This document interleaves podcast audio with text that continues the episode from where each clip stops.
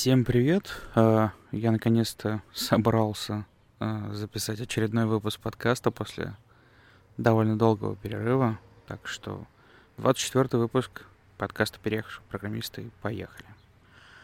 А, перерыв был связан в очередной раз, как я уже ранее говорил, с тем, что дети сейчас дома, и дома не всегда удобно записывать подкаст.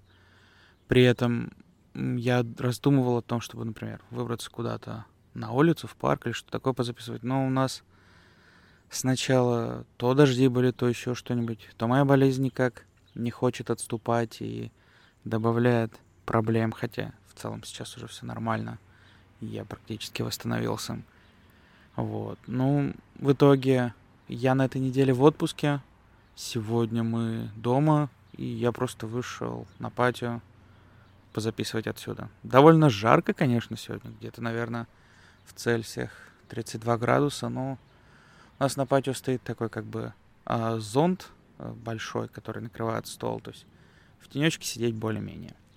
Еще бы, конечно, ветерок какой-нибудь, но, с другой стороны, ветерок бы, наверное, помешал записям.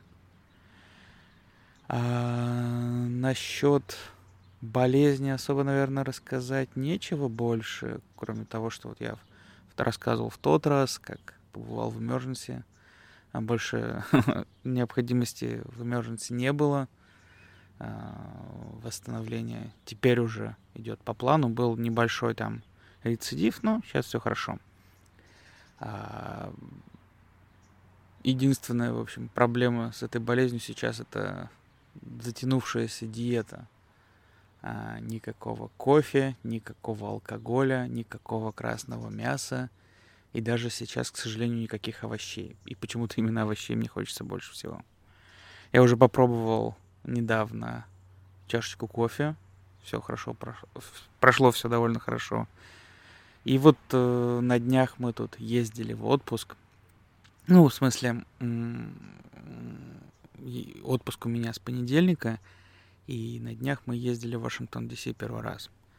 И там я даже немножко попробовал пиво. Тоже вроде все пока хорошо прошло, но стараюсь не форсировать такие вещи. Вообще про Вашингтон а, хочется рассказать отдельно. Дело в том, что, да, как я уже говорил, мы там были первый раз, хотя явно стоило побывать раньше. А, сам город находится, ну, примерно в трех часах езды от дома. И Дорога нормальная, там трасса в основном, особо пробок нету. Поехали мы туда, ну, во-первых, наверное, из-за того, что сейчас был День независимости, и мы долго решали, как поехать, в какой день. Оказалось, что в сам День независимости ничего толком работать не будет, и там, может быть, не очень удобно будет. Потом я решил проверить э, отели, потому что до этого друзья нам рассказывали, что отель лучше бронировать заранее, такой, чтобы был с парковкой, там оставить машину и перебираться по городу чисто на общественном транспорте. В принципе, это довольно хороший совет, а, но насчет того, что бронировать заранее, мы, конечно же, не подумали, и я просто глянул на букинге, какие есть варианты, и удивился, нашел неплохой отель, не в самом центре, но довольно близко от центра. Пешком там полчаса можно было бы дойти. Как я уже говорил, у нас полчаса это до ближайшей заправки пешком идти. Вот. Цена, кажется, была порядка 180 долларов за ночь, что для американских отелей в крупных, тем более, городах вообще хорошая цена. Но по факту потом выяснилось, что кое-какие моменты мы не учли. Например, то, что парковка там платная и как бы не, она не от самого отеля, а от сторонней организации, как-то все это хитро организовано. В итоге еще 65, наверное, долларов нас по факту взяли за парковку уже, когда мы выезжали. А может быть, если бы мы знали заранее, я бы и не стал там оставлять машину, а поехал бы, поискал парковку просто в городе, а можно найти дешевле.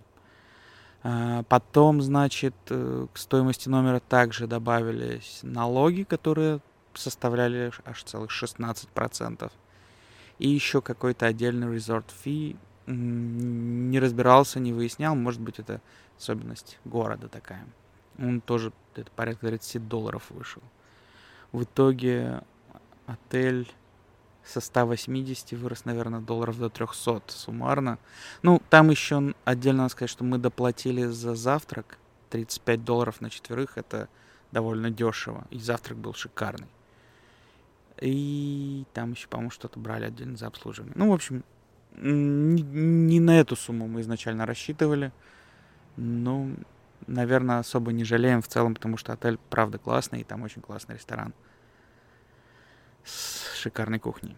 А сам же город очень приятно удивил. Дело в том, что там... Ну, я раньше слышал, что там типа того, что как в Питере не разрешается строить высокие дома. Но надо сказать, что все-таки высокие это понятие относительно. Там, по, например, меркам моего родного города, там нормальная этажность, то есть 10-12 этажей такие здания там есть. Но если сравнивать, например, с центром Питера, то да, э, центр Питера явно ниже, э, чем вот Вашингтон, Д.С.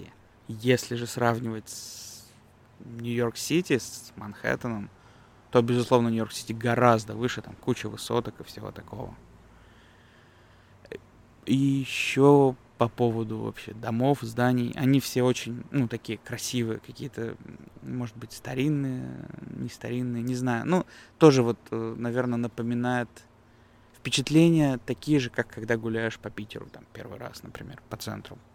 Мне понравилось. Вообще классный город, там много всего интересного можно посмотреть, там очень хорошо организован общественный транспорт, э, очень хорошо можно пешком куда-то добраться, везде есть э, там пешеходные дорожки, все такое, есть велосипедные дорожки.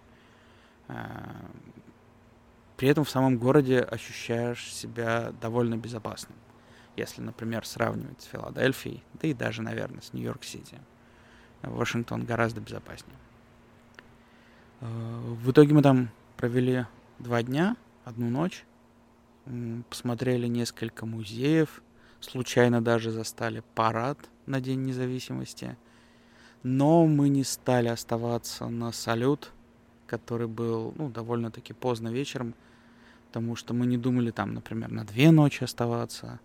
А сегодня у нас другие планы были в нашем городе, поэтому хотелось вернуться именно вот э, именно вчера, в сам День независимости, и уже ну, была возможность всегда посмотреть салют прямо у нас.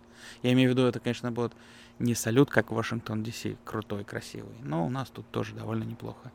Да и надо сказать, что мы были настолько уставшие с дороги, что никакой салют смотреть уже не пошли. У меня только э, дочь пошла, потому что ее позвали а, соседи, там, друзья, и она с ними пошла смотреть. То есть тут есть как бы практически на территории нашего нейборхуда, может быть, чуть-чуть выйти с нее. Там удобная площадка, где видно салют, который запускают э, ну, самого города. Э, кстати говоря, я в самом Вашингтоне много всего поснимал на телефон. Я прикупил для себя э, устройство. Я даже не знаю, как правильно его называют на русском языке. На английском он называется gimbal такой стабилизатор для телефона, чтобы снимать аккуратно. Ну, то есть, чтобы он исключал тряску, все такое, плюс удобное управление. Прикупил я его как раз для того, чтобы делать какие-то ролики для YouTube. И вот первая попытка была поснимать там. У меня особо не было еще опыта управления с ним, поэтому не знаю, как в итоге, что получилось. Хорошо, не очень, получится, не получится, но я попробую что-то намонтировать, что-то выложить на свой канал. Э, очень надеюсь, что хоть что-то там приличное получится. Не знаю, что выйдет по длине, но лучше выложить, чем не выложить, как мне кажется. Э, дальше по темам. Э, в прошлом выпуске еще я совсем забыл вставить эту тему в начало, а когда дошел до нее по ходу разговора понял, что, наверное, уже не стану ее вставлять, потому что слишком длинный выпуск получался. Речь про WWDC, это Worldwide Developer Conference от компании Apple, где, собственно, представили новое устройство от Apple, которое называется Vision Pro. Это шлем, не шлем, выглядит он скорее как лыжная маска, наверное, да? Ну, шлем такой дополненной реальности, виртуальной реальности – крутое устройство, довольно долгожданное. Э, я сам уже подумывал купить такое же устройство от компании Meta, называется Quest. Я пробовал его у соседей. А, там прикольные игры есть, стоят недорого. Но э, с ним не получится, например, использовать его как э, монитор, потому что у него там разрешение не очень высокое. А, и, ну, у него как бы в целом качество картинки такое довольно простенькое. Вот, поэтому, ну, все равно даже, несмотря на это, я уже задумался о том, что его купить, но пошли слухи о том, что Apple, возможно, выпустит свое такое же устройство, и я решил подождать.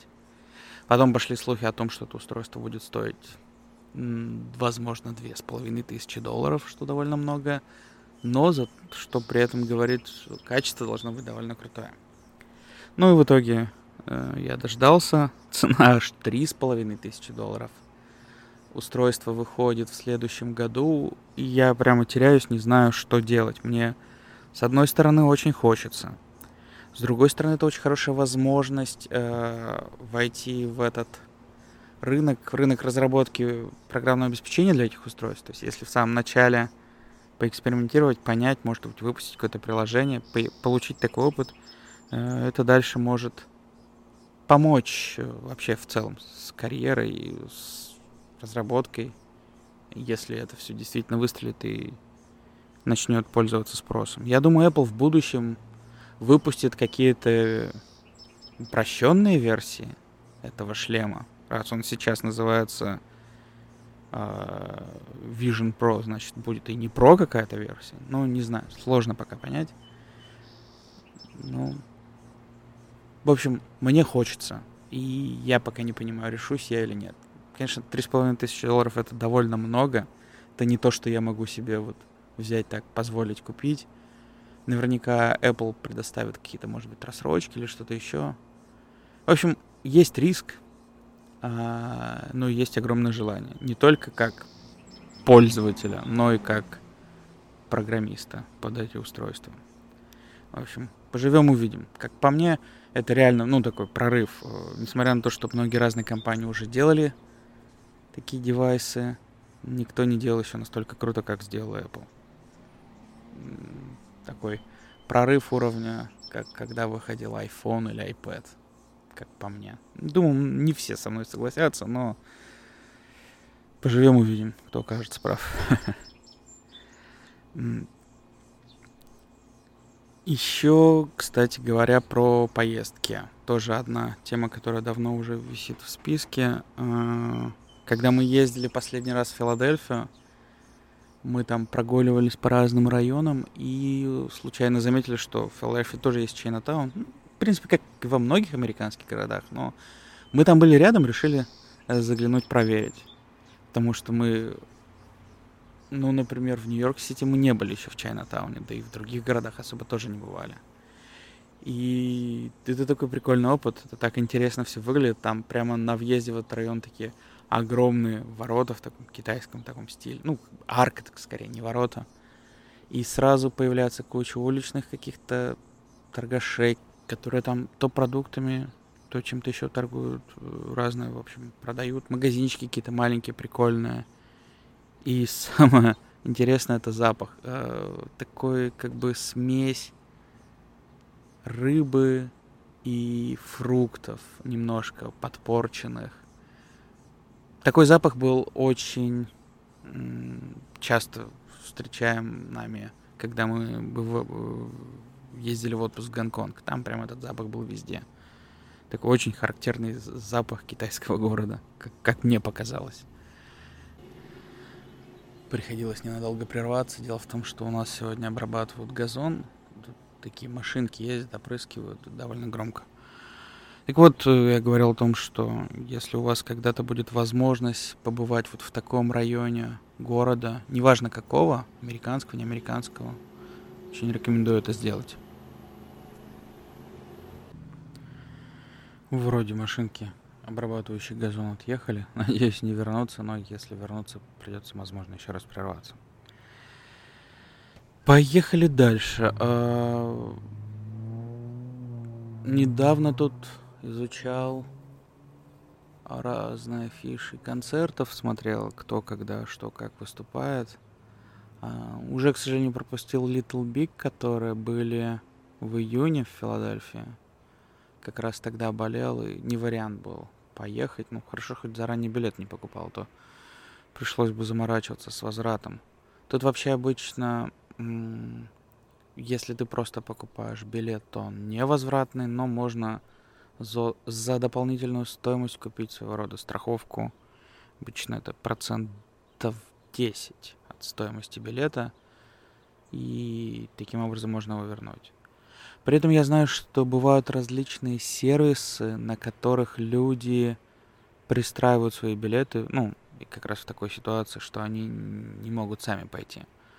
Но я пока не разбирался, как это все работает, особенно с электронными билетами, с бумажными там ну, вроде проще, а вот как быть с электронными не очень понятно, особенно там, кто их валидирует, кто вот это все. Может, так все работает на доверии, не знаю. Но, по крайней мере, вот раньше, когда я покупал билеты на стендап, особенно те, которые подорожили там на концерт Нойза, по-моему, когда мы брали билеты, мы брали вот с этой опцией, со страховкой, что в случае чего можно было билеты вернуть. Так вот, изучал я разные афиши и понимаю, что мне безумно хочется попасть на какой-нибудь концерт, какой-нибудь такой веселый, живой, классный. К сожалению, концерт Нойза оказался немножко не таким, каким я его ожидал. Во-первых, я ожидал, что придет вся группа, а не сам Нойз. Потому что, когда приезжает вся группа, это чуть более драйвово получается. Да, как бы, когда он приезжает один, выступает полностью сам, как человек-оркестр, это тоже классно, можно попеть песни, а, оторваться, но вот именно как бы потанцевать, пойти в слэм, там вот не очень удается. Плюс площадка была такая, как бы плотная довольно, там сложно было пробиться куда-то в центр. Так что нужных ощущений я тогда не получил. Вообще, последний раз вот такой крутой концерт у меня был, наверное, года два назад. Анакондас в Ижевске. Тогда прошло все очень здорово. При этом тут ведь есть еще и другие местные группы, ну или просто англоязычные группы. И вот, наверное, топ таких групп, куда я бы хотел пойти, это, возможно, Blink 182, 182 ну, и, наверное, Nickelback. Вот я бы на эти группы прям с огромным удовольствием пошел. С другой стороны, есть еще одна группа на концертах, которой я ни разу не был, но, наверное, очень бы хотел сходить. Это операция Пластилин. Слушать их начал, наверное, примерно год назад. И далеко не все мне у них заходит, но но есть прям такие очень шикарные вещи, очень классный вокал. Особенно у солиста мне нравится вокал, такой очень приятный. При этом это такое своего рода вроде бы как и панк-рок, вроде бы как и не очень. Не знаю, я никогда не умел правильно определять жанры, но понравилось. А, по-моему, еще скоро приезжает Би-2. Не знаю, хочу ли я пойти на них. Э, с одной стороны, у них очень классные концерты, с другой стороны, мне как будто хочется чего-то более драйвового, что ли, не знаю. Может быть, кстати, вот из таких старичков, если рассуждать, да, то Red Hot Chili Peppers. Вот на них бы я тоже сходил. Ну, блин, на них билеты такие дорогие. Либо ты идешь... То есть они выступают обычно на стадионах, либо ты идешь на какие-то задние ряды, сидящие высоко, где толком не потанцуешь либо отдашь кучу денег за то, чтобы попасть на танцпол или просто куда-то, где можно потанцевать, быть поближе. В общем, не знаю. Я пока еще не бывал на стадионных концертах. Хотя нет, я вот как раз в Ижевске был на Би-2, но там так, там сидячие места, по-моему, вообще. Был ли там кто-то, я даже не помню. Там в основном были все как бы танцполе, и он, ну, это занимало такой четверть стадиона, как бы, ничего такого. Плюс я был на концерте Prodigy в Перми. Не помню, какой год был, наверное, 17-й, но я не уверен. Возможно, раньше. Вот там было круто. Это был прям такой стадионный концерт. И там были раздельные зоны, То есть был обычный танцпол и такой более приближенный к сцене. Там чуть дороже билеты, но зато отдельный вход, и не надо было пробиваться через всю толпу, чтобы попасть в основной слэм. В общем, было круто. Но тут это все сильно дороже пока что для меня. Не очень, наверное, подъемно, не знаю. В общем, пока продолжаю дальше мониторить, смотреть, может, какие-то русскоязычные группы будут приезжать, либо же местные группы, которые не самые такие топовые, и у которых билеты будут подешевле, может удастся сходить на них. Ну, посмотрим. А, следующая тема, которая висит у меня в списке, это снова аудиофильская тема про наушники. А, дело в том, что я не помню, рассказывал уже или нет, что мои старые наушники Denon, которые именно такие, ну, большие, полноразмерные, так называемые наушники. Uh, у меня давно с ними вот какое-то ощущение, то ли мне хочется их uh, улучшить, обновить, то ли что-то еще. И вот, uh, да, я вспомнил, я про это уже рассказывал, и я тогда заказал изголовье, да, но дело в том, что как бы в целом, ну, например, поменять нормально кабель, или там, может быть, там есть даже такая возможность кастомизации, там чашки меняют, что-то еще. И тут не очень понятно, как с этим всем действовать. Э, во-первых, ну вот, например, то есть что такое замена чашки? Сам наушник, да, он как выглядит, то есть у него есть как бы корпус, то есть изголовье, которое, на котором крепятся сами а, науш... вот эти. Я даже не знаю, как они называются, эти части. Наушники, в общем, сами, которые на ушах находятся. Внутри этого наушника, то есть как бы он состоит из чашки, это какой-то материал так, э, такой как бы задней части, он бывает открытый, закрытый, и внутри, собственно, есть динамик. Так вот, у закрытых наушников чашки ну, часто делают из дерева. Он такой комфортный, хороший материал, с ним проще построить какую-то там акустическую сцену, все такое. А, и вот эти чашки их меняют. И тут всегда возникает вопрос, а стоит ли оно того вообще, стоит ли менять? Потому что, ну, изначально, если вы в этом не разбираетесь, всегда лучше довериться производителю, потому что он делал какие-то расчеты, а, как-то там тестировал, что-то еще. То есть чашки подобраны не просто так, а с определенными расчетами. При этом э, есть какие-то кастомные эти чашки, то есть э, кто-то там сторонние производители, как правило, какие-то небольшие частники на, у себя там дома или где, не знаю, в каком-то производстве делают отдельные чашки и их продают их можно самому установить или отослать наушники им, они установят. И вот, ну, когда это совсем какие-то малоизвестные такие мастера, то я немножко со скепсисом отношусь, а как они вообще производили ли они какие-то замеры, как они там делают, насколько у них э, вообще на производстве соблюдаются какие-то технологии, то есть, или они там под каждый наушники каждый раз отдельно все это вытачивают и просто проверяют на свой собственный слух, насколько это правильно. что самолет пролетает. А, и, в общем, с этими чашками, ну, непонятно, как ко всему этому относиться. При этом есть более известные вот э, производители такого кастомного оборудования. как раз мои наушники э, в паре с другим производителем Fostex, они довольно популярны. Именно под них очень часто делают ну, вот эти самые чашки разные.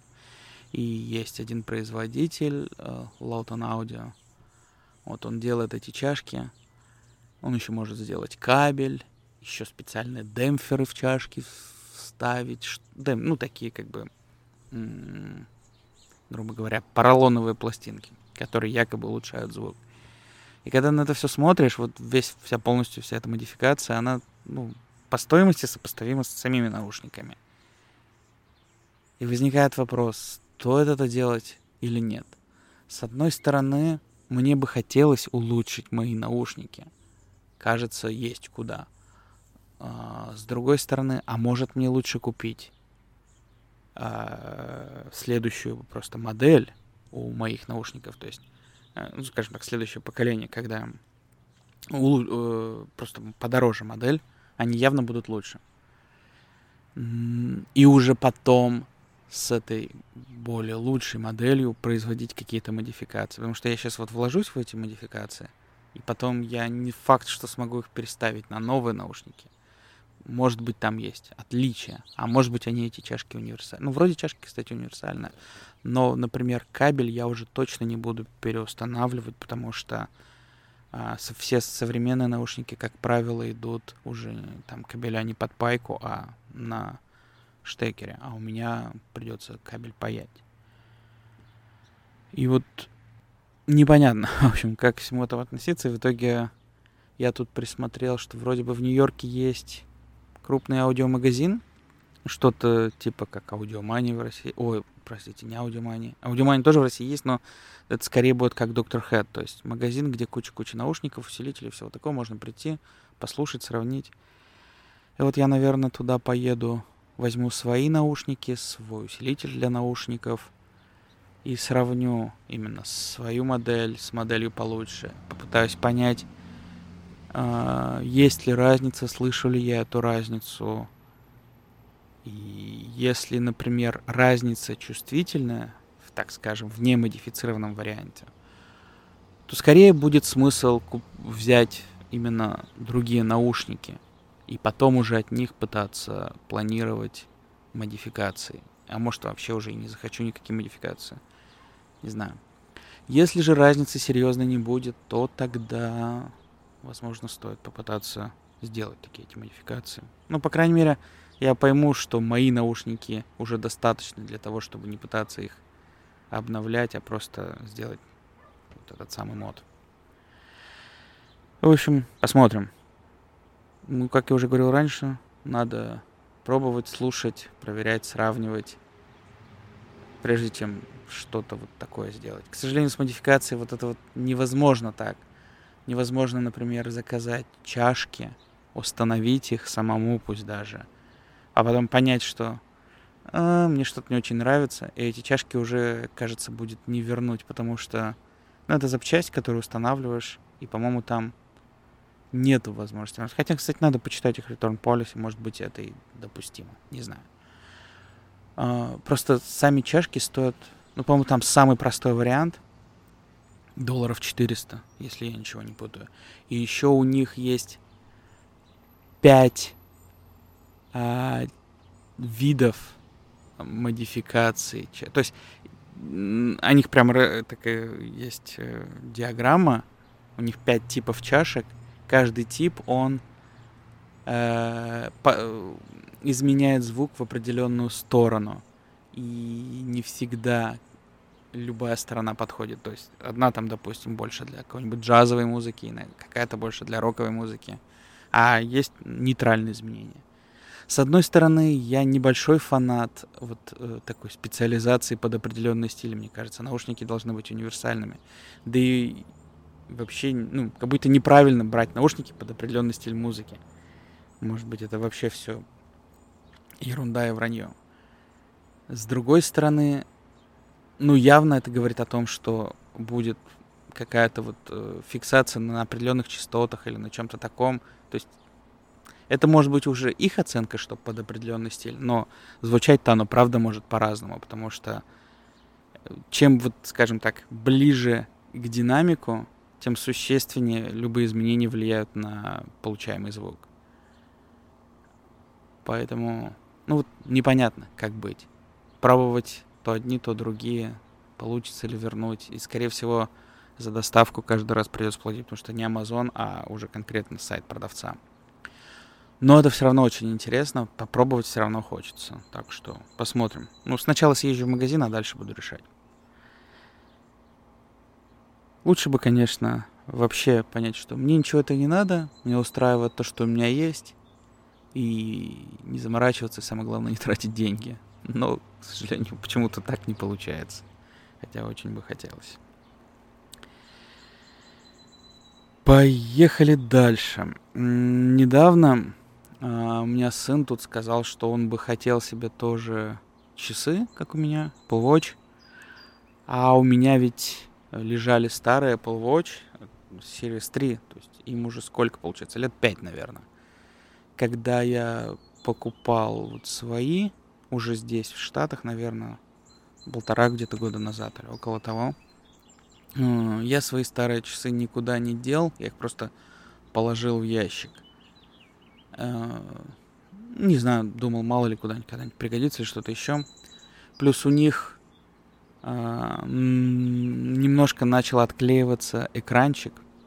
Это вообще беда с Apple Watch с отклеивающимися экранами меня преследуют уже вторые часы подряд. Надеюсь, на текущих такого не произойдет, но самые мои первые часы, которые еще можно говорить, что, наверное, как Sirius 0, не знаю. В общем, самые первые Apple Watch, которые вышли, я их купил, и спустя год на одном рок-фестивале, который проходил, ну, естественно, на открытом воздухе, и я эти часы носил просто, ну, по жаре целый день, в итоге у меня к концу фестиваля отклеился дисплей. И вот тут произошло что-то подобное. Не то чтобы тоже был какой-то фестиваль, это, наверное, произошло в течение нескольких там лет даже постепенно, но это произошло. И я, кстати, об этом совершенно забыл. То есть я, когда достал часы, решил отдать их сыну, понял, что у них отклеился дисплей, решил сходить в Apple Store, посмотреть. По крайней мере, у них точно есть вот э, на сайте Support, когда по Apple Watch выбираешь поломку, у них есть такая поломка отклеился дисплей. Видимо, это часто происходит. Ну, думаю, приду, попрошу, чтобы заклеили, э, узнаю хотя бы, сколько это стоит, есть смысл, нет. А может быть, они бы мне и предложили какой-то апгрейд, иногда такое бывает. Каково же было мое удивление, когда я пришел и сказал, что вот у меня такая проблема, мне сказали, а вы знаете, вы не сможете эти часы связать с телефоном больше, потому что, ну, они морально устарели, и уже просто при попытке связать вам не будет это доступно с последней iOS. Это, конечно, был большой сюрприз.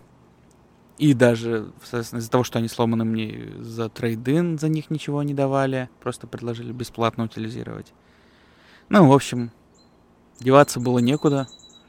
А, сын уже был очень настроен на часы, думал, что получится их починить.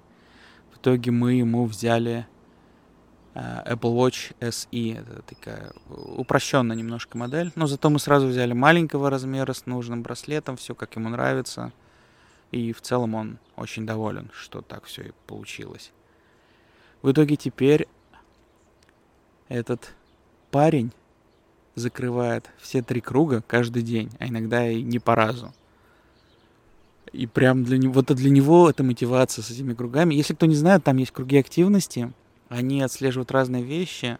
С одной стороны, просто затрачиваем калорий, с другой стороны, а, активные упражнения.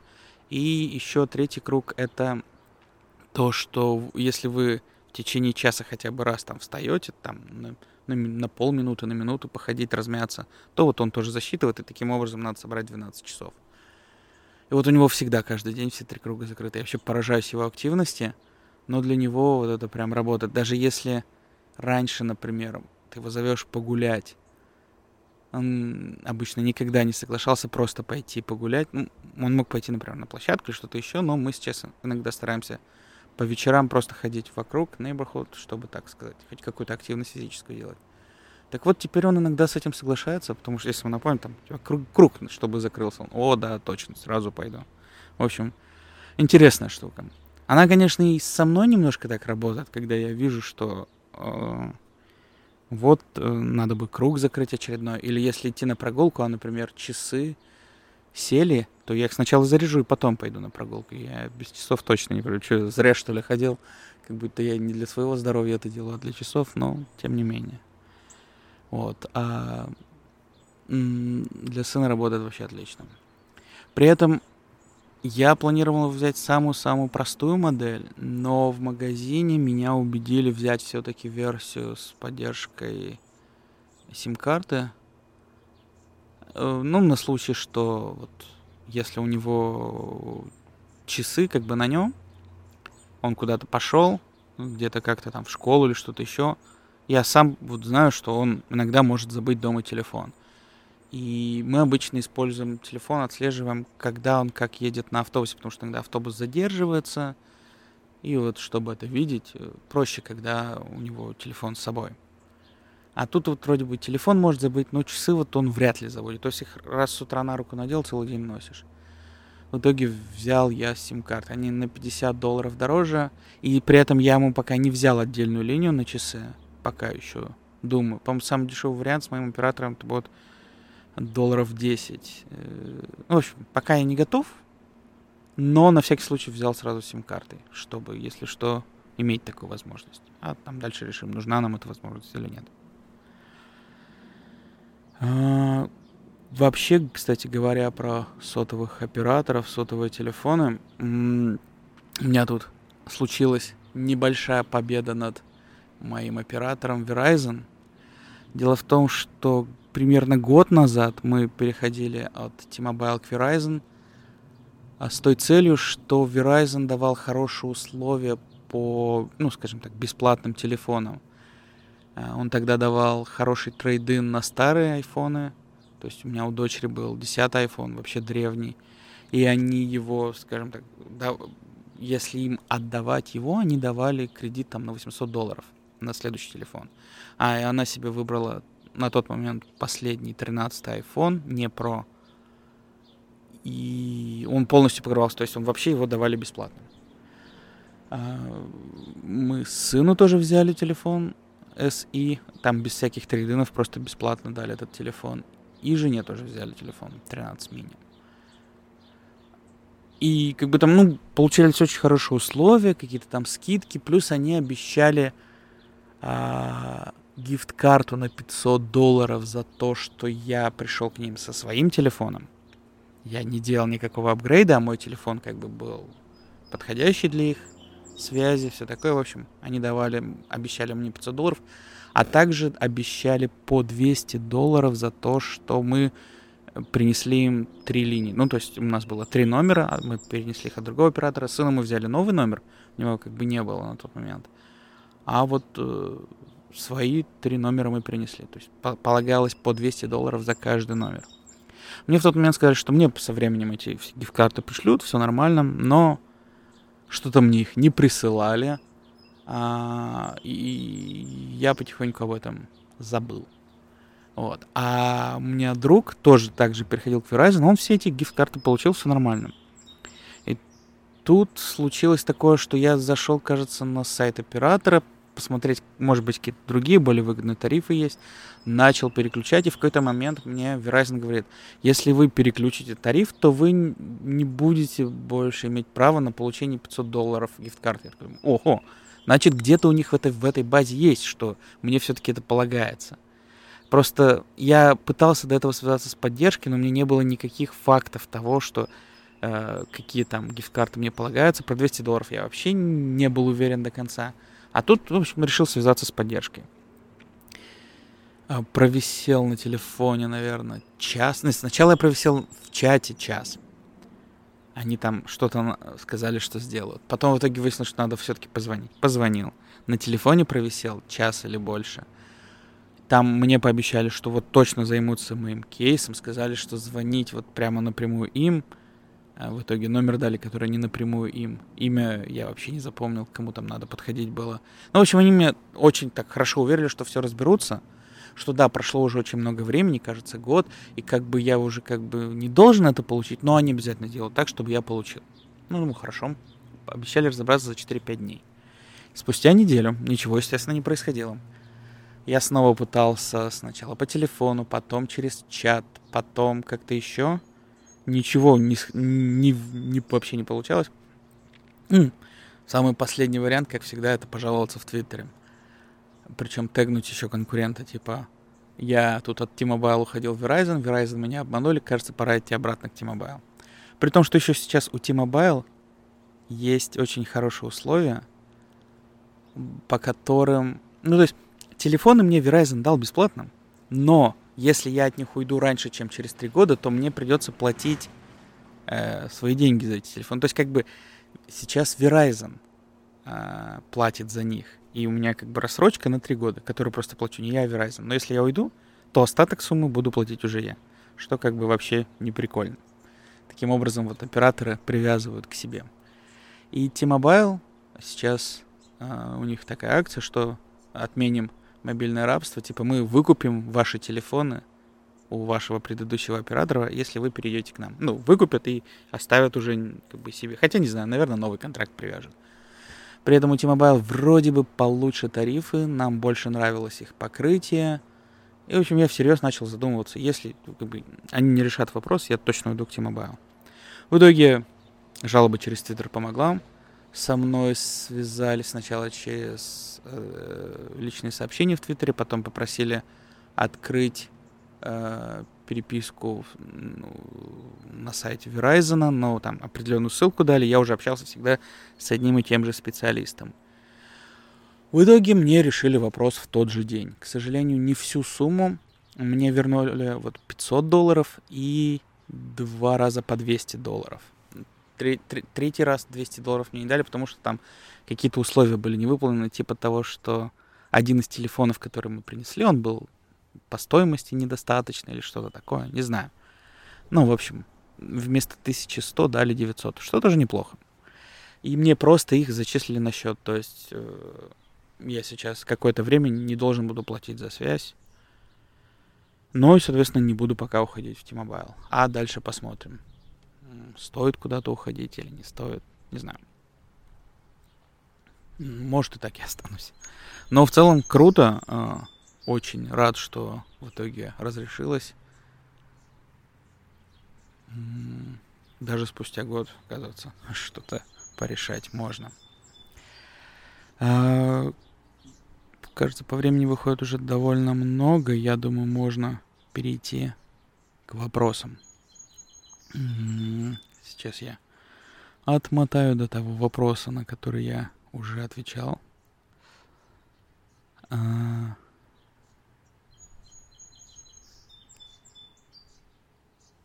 Так, э, кажется, вот на этот вопрос я еще не отвечал. От Александра. Э, скорее даже не вопрос, а комментарий. Ну, пишет, что нормальная тема мальчикам заморачиваться по внешнему виду пистолета не только. Э, ну, во-первых, э, почему сразу мальчикам? Я думаю, людям. Но в целом, да, полностью согласен, что это нормально заморачиваться по внешнему виду пистолета, а не только. Действительно согласен, что пистолеты бывают красивые. А если игрушка будет нравиться, то и пользоваться ей чаще будешь, и приятнее будет. Да, сто процентов согласен. А дальше в основном уже, кажется, идут э, вопросы и комментарии к последнему 23-му выпуску. Э, Миша пишет, что я слишком парюсь по поводу окружающего шума. Ну вот, в этот раз не парюсь э, мучитесь теперь птичками, машинками, кондиционерами, собаками и всем таким. Записываюсь на улице. Не знаю, что из этого выйдет, но я решил именно попробовать не париться. Хотя я не могу не париться. Ну, если мне что-то не нравится, неважно, если даже это будет нравиться всем, в первую очередь нравится должно мне, потому что это продукт, который я делаю. А, другой Миша, самый а, основной комментатор, пишет, что с emergency рано расслабляться, нужно дождаться итоговых счетов. Там может быть out of network. А, я дождался итогового счета за emergency. Э, в целом все закончилось неплохо, но в итоге суммы такие. Сам счет за emergency 9153 доллара. Ужас. Но страховая заплатила за меня 1966 и ура-ура, оставшаяся сумма не, э, не с меня. Дело в том, что э, стоимость медицинских услуг для людей и для страховых компаний разная, потому что страховые компании, они, получается, берут оптом, то есть они как бы крупный заказчик, у них очень, ну, то есть они берут не для себя, а для своих клиентов, но за счет вот этой вот оптовой такой, скажем, покупки массовой, они имеют возможность получать какие-то скидки. Даже вот такого плана, что с 9 тысяч до 2. Ну вот. С меня в итоге, как и э, планировалось, только 200 долларов, хотя там в клейме есть какие-то непокрытые 400 долларов. И я не понимаю, то ли э, их вообще никто не будет оплачивать, то ли их потом кто-то как-то предъявит мне, но судя по документам, с меня ровно 200 долларов и все, как планировал. Так что надеюсь, что все хорошо закончилось. А, дальше. Насчет подкастов с улицы, всеми руками за, аутентичный звук, это всегда классно. Будешь как подкастер оправдываться за шум поезда. Ну, шума поезда у меня тут нет, но есть самолеты и машинки, которые обрабатывают газон. Если бы были газонокосилки, я бы вообще не стал записываться. Вот, оправдываюсь. Правда. А дальше. В Икее местами сильно подорожало. Вот Миша хочет сделать шторы в двухкомнатных алюминиевой рейке, которая стоила 7 долларов, теперь стоит 20. Да, да, все так. Насчет стола, Миша писал ранее про его стол, может это поможет. Ему обошелся с доставкой налогами 559. Я, возможно, не очень четко рассказал в прошлом выпуске, но я купил стол. Э, вот нашел на Амазоне из-за там того, что у них распродажи остатков были. В итоге я взял за 670, по-моему, долларов. Не помню, цена с налогами или без. Скорее, скорее без, но не факт. Э, и стол классный, стол мне очень нравится. Он регулируется по высоте, и я, правда, теперь этим пользуюсь. Иногда я работаю стоя, иногда сидя. И сидя мне иногда нужна бывает разная высота. Там я хочу, например, откинуться больше на спинку или, наоборот, облокотиться. И вот мне очень нравится стол, который я взял. То есть регулировка высоты — это прям классная штука. При этом размер столешницы теперь хороший, большой. В общем, я доволен. У меня со столом все хорошо. Теперь, теперь стул надо. Дальше Миша пишет, вышел в офис. Там такой дебильный стул, на нем так неудобно сидеть, что капец. Думаю, киевский продвинутый стул с ним гораздо лучше. Э, очень понимаю, сам с таким сталкивался. Бывает, что в офисе дебильный стол. Не знаю, как, как быть с этим. Иногда можно бывает свой принести, иногда, если ты его принесешь, то он там и навсегда останется. Ну, в общем, очень понимаю такую ситуацию тоже боюсь этого. Если вдруг когда-то окажется, что мне надо ходить в офис, а в офисе дурацкий стул, блин, не знаю, как это решать. Дальше Миша спрашивает, не думал ли рассмотреть не классический стул, а что-нибудь типа kneeling chair. Я так понимаю, это стул, который типа как седло или который как больше как опора на колени. Я думал, но не надумал. Наверное, надо попробовать. Я пока не готов рисковать. А, следующий комментарий. Передавай привет супруге привет. а не хочет ли она поделиться, какую самую дичь она озвучила, а кровь из глаз, если читать? Я обязательно спрошу. А, может быть, что-то и поделится. Ну, точнее, там явно такое бывало, и я узнаю, захочет ли она этим поделиться. Следующий комментарий. Чтобы научиться ходить в зал, нужно придумать себе развлечение. Например, какой-нибудь сериал или YouTube, который ты смотришь только из зала. Весьма хороший мотиватор на начальных этапах позволяет втянуться, когда привычка установится. Уже не будет с этим проблем. А домой он купил тренажер, когда понял, что это дешевле обходится, чем ходить в зал. А привычка уже выработана. Хороший комментарий, я с этим согласен. Я всегда, когда пытался ходить в зал, я вот об этом думал, держал в голове какой-то сериал. Единственное, о чем я не думал, я пытался смотреть тот сериал, который я уже смотрю. А, наверное, правда надо выбрать вот отдельный сериал только для зала.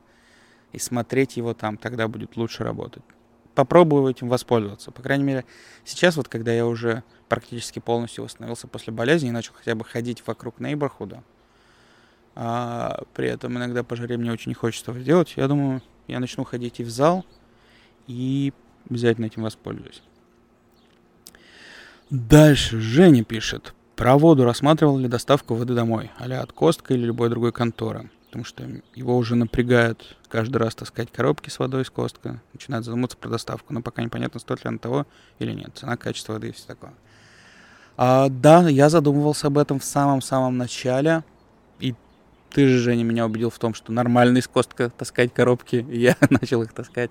Да, мы смотрели, мне даже знакомые скидывали сайты, где они сами заказывают. Но нас как-то немножко напрягло с тем, что надо как-то заранее эти бутылки выставить, чтобы они потом их там забрали, привезли. Плюс мне не очень хочется таскать тяжелые бутылки. А, ну, как-то вот там до гаража, ну, хотя вроде не проблема. И непонятно, где держать. Мне не хочется заносить огромные бутылки в дом, где-то их ставить. Держать в гараже летом норм, но зимой не знаю. Кажется, может быть, там будет замерзать. Хотя вроде бы я там держу воду, она не замерзает. Может быть, и стоит снова рассмотреть вопрос, но я уже совсем забыл, где там я это рассматривал. И все такое. А, дальше. Александр пишет. Слушал сейчас ты, сказал, что пропустил участок тишины при монтаже, и в голову пришла идея, что не хватает линтера для подкастов, для всяких проверок, чтобы не пропускать всякие механические штуки. Бывают ли такие линтеры для подкастов или монтажа аудиозаписей? А, нужно пояснить, что линтер это такая э, инструмент для автоматической проверки э, кода, программного кода. То есть он позволяет э, отловить какие-то ошибки, которые человек там пропустит, но линтер их легко найдет и исправит. Очень полезная в целом штука. Э, я не знаю, есть ли такие штуки. Наверное, есть. Э, я, честно говоря, даже не пытался их найти. Потому что вроде бы как и большой необходимости в них нет. Не знаю. Ну, то есть, с одной стороны, было бы полезно, удобно, с другой стороны, надеяться на них, а вдруг они ошибутся. Потому что если в исходном коде поиск ошибки довольно тривиален, ну, той, которая, с которой линтер справляется, то здесь в аудио, не знаю. Хотя вроде бы тишину отловить можно. Ну, с другой стороны, тишину я и на гистограмме вижу. Да в тот раз не видел, видимо. Ну, она была... Мне показалось, что она нормальная, но она, видимо, была чуть-чуть уже слишком длинной. Ну, я стараюсь улучшать свои инструменты, упрощать процесс монтажа, так что, может быть, и поищу что-то такое. Э, дальше также Александр пишет, что представлял меня поменьше, а там такой большой дядька. Ну, я ростом-то я небольшой, я в ширину большой. Ну, что есть, то есть. Согласен. И дальше тут же Александр. Ух ты, я не думал, что, что, я, а, что ты старые комменты читаешь. Э, было приятно услышать, что прочитал, даже прокомментировал. Дело в том, что в Телеграме комменты, они отображаются не... Как бы, я не захожу под каждую отдельно тему и не проверяю там вопросы. Они же складывают... Они все попадают в чат. И в чате они в хронологическом порядке, в, ну, в смысле, в том, как они были добавлены. То есть я просто откручиваю чат до момента, когда я выпустил предыдущий выпуск, и оттуда читаю все подряд. Так что для меня никакой сложности в чтении комментариев, каким бы выпуском они не были бы заданы, пока это все в Телеграме происходит. Но я рад, что тебе приятно, что я э, читаю, отвечаю на твои комментарии. Собственно, в этом и суть. Прервусь на это. Снова приходилось прерваться, на этот раз немножко на подольше. У дочери был первый пробный урок в музыкальной школе на гитаре. Вот ездили, посмотрели. В принципе, интересно. Э, дочь говорит, что музыкальная школа немножко похожа на российскую музыкальную школу по тому, как само здание, там помещение внутри организованы. И, что интересно, запах такой же. Не знаю, чего может быть запах, может быть, как-то связано с музыкальными инструментами или с какими-то материалами для обработки этих инструментов. Не знаю. Ну, в общем, вот такой experience. Итак, я, кажется, остановился на комментарии от Александра. А, вот пишет, что по поводу походить вопрос, в РФ есть больше одного сервиса, который предоставляют подписку на готовую еду с доставкой и уже рассчитанными калориями. Как с этим в Штатах?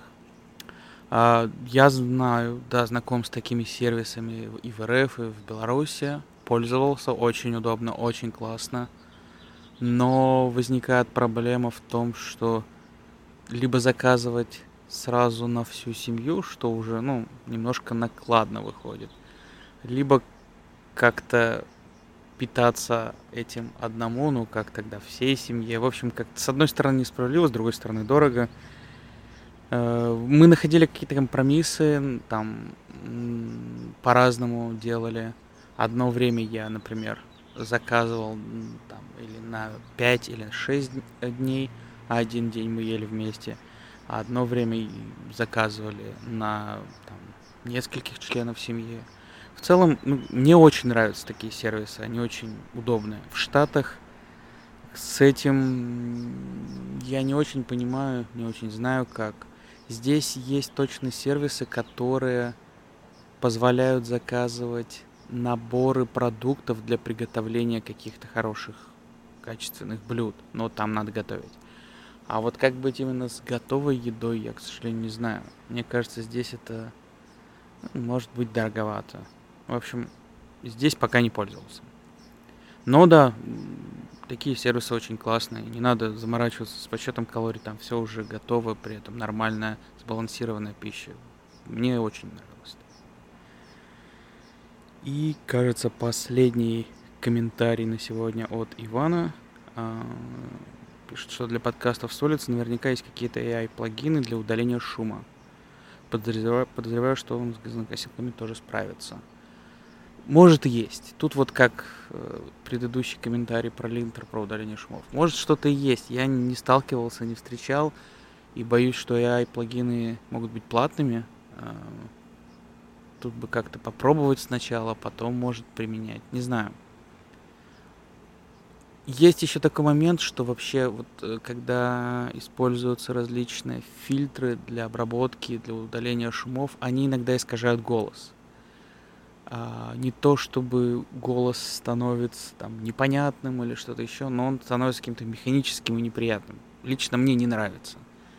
Пример вот как раз программа Audacity, которую очень часто хвалят за то, как она удаляет шумы. Там выбираешь э, какой-то кусочек звука, где нет голоса, говоришь, что вот это вот шум, и он дальше по этому паттерну анализирует весь аудиофайл и удаляет этот шум. Мне не нравится, как он работает. Но, например, у меня жена часто его применяет для аудиокниг. На ее голосе он работает лучше, чем на моем. На моем мне не нравится. Вот. Но если вдруг я когда-то что-то интересное такое увижу случайно, узнаю, специально найду, я обязательно попробую. То есть я, скажем так, не ставлю крест на таких штуках. Да? Все может пригодиться, все может оказаться полезным. Но я очень осторожно к ним отношусь.